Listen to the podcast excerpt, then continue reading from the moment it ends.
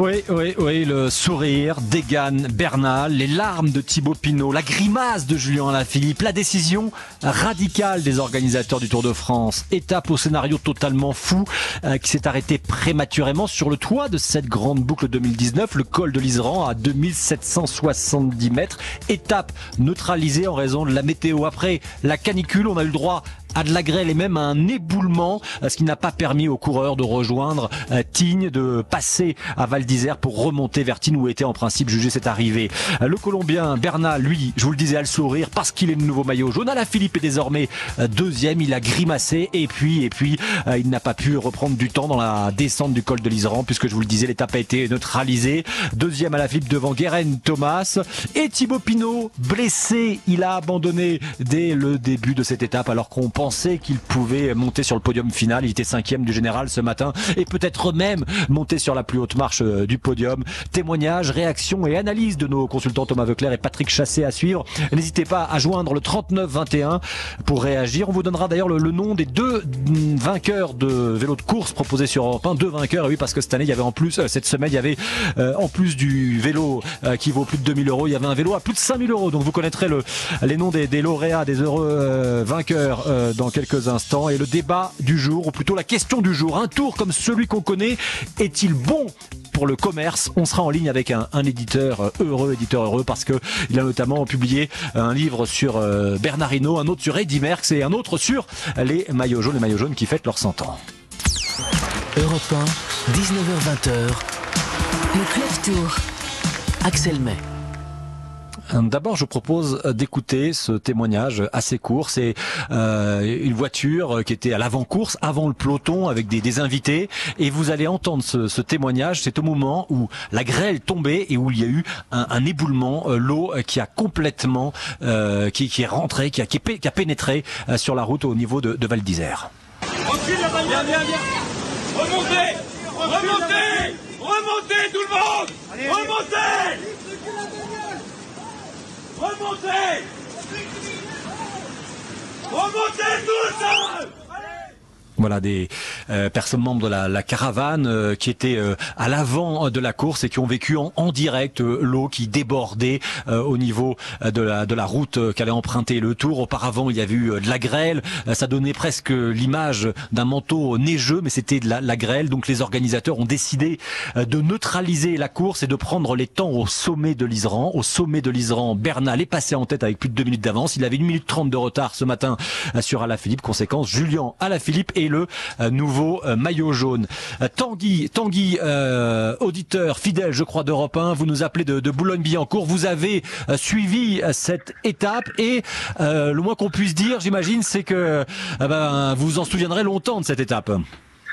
Bah ouais, ouais, historique, hein, cette étape. je suis le vélo depuis quelques années, mais j'ai jamais vu ça. Jamais vu ça. Thibaut Pinot, qu'on suit, on est Frenchy, qu'on suit énormément. Euh, que dire, que dire, c'est son quatrième ou cinquième tour, je crois qu'il abandonne. Quatrième, quatrième tour quatrième. Historique. Historique, il a un chat noir, hein, j'ai l'impression qu'il le, qu'il le suit, mais bon, sa future victoire sera, sera d'autant plus belle quand, quand il va le gagner. Et quand même la neutralisation de la course. Là, vous parlez de Thibaut Pinot, dont on va largement, euh, euh, on va largement revenir hein, sur euh, sur Thibaut Pinot. mais quand même, cette neutralisation de la course, la probable victoire d'Egan Bernal dimanche sur les Champs Élysées, il deviendrait le premier Colombien à remporter le Tour de France. Ah, sur la neutralisation, moi, j'ai, bon, c'est ce que de toute façon, c'est ce qu'il y avait de mieux à faire en, point de vue sécurité, il n'y a pas de souci. Après, moi, ce que je comprends pas, c'est, euh, pourquoi ça n'a pas été anticipé avant, pourquoi ils n'ont pas fait une arrivée euh, en haut de l'Isran. L'organisation, voilà, vous parliez de la caravane, l'organisation a, bien vu que de toute façon, c'était, c'était hyper compliqué. J'imagine qu'ils ont fait de leur mieux, mais j'ai du mal un peu à, à comprendre pourquoi on arrête les coureurs euh, au milieu d'une descente. Tout le monde était, était full gaz et, et bon, je, voilà, c'est la petite chose qui, qui me fait, qui me fait tiquer. Après sur la victoire de, Bernal, bah, magnifique. Bernal il a il a 23 ans, maillot blanc, maillot blanc pardon, maillot jaune. Là avec lui et Godu, on a pour euh, on a pour euh, on a pour 10 ans de on a pour 10 ans de grand tour donc euh, superbe peut-être futur vainqueur. Il reste il reste demain, on verra.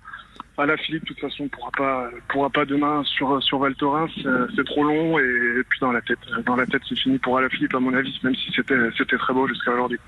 Bon, avec des auditeurs comme ça, on n'a plus besoin de faire de club tour. hein. Vous avez tout, euh, tout résumé, Tanguy, mais il y a Patrick Chassé euh, qui veut donner une précision sur. euh, euh, vous vous questionnez pourquoi on a arrêté euh, pendant la descente euh, cette étape. Non, enfin surtout sur le, la, la, la, la soudaineté de la décision. C'est vrai qu'elle a été soudaine, qu'elle a surpris tout le monde.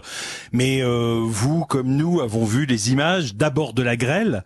Donc il y a une petite temporisation. On a eu l'espoir, c'est ce que disait il y a quelques instants Christian Prudhomme, que l'on puisse déblayer l'eau, la grêle. Et puis quand on a entendu, effectivement, quand on a appris, euh, quand l'organisation a vu de visu cette coulée de boue de, 5, de, de 50 cm d'épaisseur, de 20 mètres de large, et je ne sais pas si vous avez vu les images, mais c'est assez impressionnant. Et bien à ce moment-là, oui, il fallait absolument stopper. C'est pour ça peut-être que c'était impossible d'anticiper au-delà du fait que nous sommes en montagne et que les orages sont très soudains et d'une violence euh, d'une violence toujours très forte surtout en été. Euh, je parlais avec la pharmacienne un petit peu plus bas euh, il y a quelques minutes qui me disait chez nous vous savez c'est pas l'ordinaire en été mais c'est quand même assez fréquent. Ça n'a rien d'exceptionnel et les engins de travaux qui déblaient la route ont l'habitude d'être aussi présents l'été que que l'hiver d'une certaine façon. Là c'est pas la neige c'est plutôt les coulées de boue euh, quand Mais ça alors, ravine. Pour rebondir sur ce que disait euh, Tanguy, ah, merci de nous avoir appelé Tanguy de, depuis Boulogne-Billancourt au 39-21 et d'avoir apporté votre euh, témoignage, votre pierre à l'édifice du club Tour euh, de- de- d'Europe 1. Euh, pour euh, rebondir sur ce que disait Tanguy, Marguerite Lefebvre a rencontré à Val d'Isère les coureurs lorsqu'ils se sont retrouvés bloqués, que les voitures de directeurs sportifs sont venues les chercher puisque les hôtels sont sur, sont en haut ici à, à Tignes. Et bien certains coureurs disaient on aurait peut-être dû faire partir l'étape plus tôt pour éviter l'orage parce que ça aurait pu être prévisible, Patrick Chassé. Alors écoutez, moi je suis pas météorologue, hein, mais euh, pour avoir quand même quelques tours de France derrière moi et quelques courses de vélo aussi, hein, où les, les, les, les aléas météo font souvent euh, office de juge de paix, eh bien non, c'est pas si simple que cela de prévoir un orage. Prévoir l'arrivée d'une d'une perturbation, oui, ça, ça peut, on, peut l'envisager. Euh, quand il s'agit justement d'une zone orageuse qui nous a accompagnés depuis hier, rappelez-vous, hier l'orage est tombé plutôt après l'arrivée des coureurs, enfin sur les, non, en tout cas pas sur les premiers. La route était mouillée, mais ils n'ont pas vraiment pris l'orage. C'était pas prévisible. On, on avait nos, nos prévisions météo qui nous disaient que ça, il pouvait hier euh, avoir de, de, de, de l'orage et donc des, des, des chutes de pluie euh, à partir de 17 heures. Vous voyez que ça a joué sur une demi-heure. Bien là, c'est un petit peu la même chose. C'était encore d'ailleurs beaucoup plus vague puisque dès ce matin, on annonçait des possibilités d'orage sur la route du Tour. Peut-être pas ici à Tignes, mais sur la route du Tour. Et demain, on en annonce encore. Donc dans ce cas-là, qu'est-ce qu'on fait? On annule le Tour de France et on rentre tout de suite à Paris? Non, évidemment. En tout cas, après la, la- les fortes chaleurs où on s'était posé la question de savoir si l'étape aurait dû avoir lieu il y a quelques jours, cette fois-ci, euh, c'est euh, la grêle, les orages qui se sont invités sur le, le Tour de France.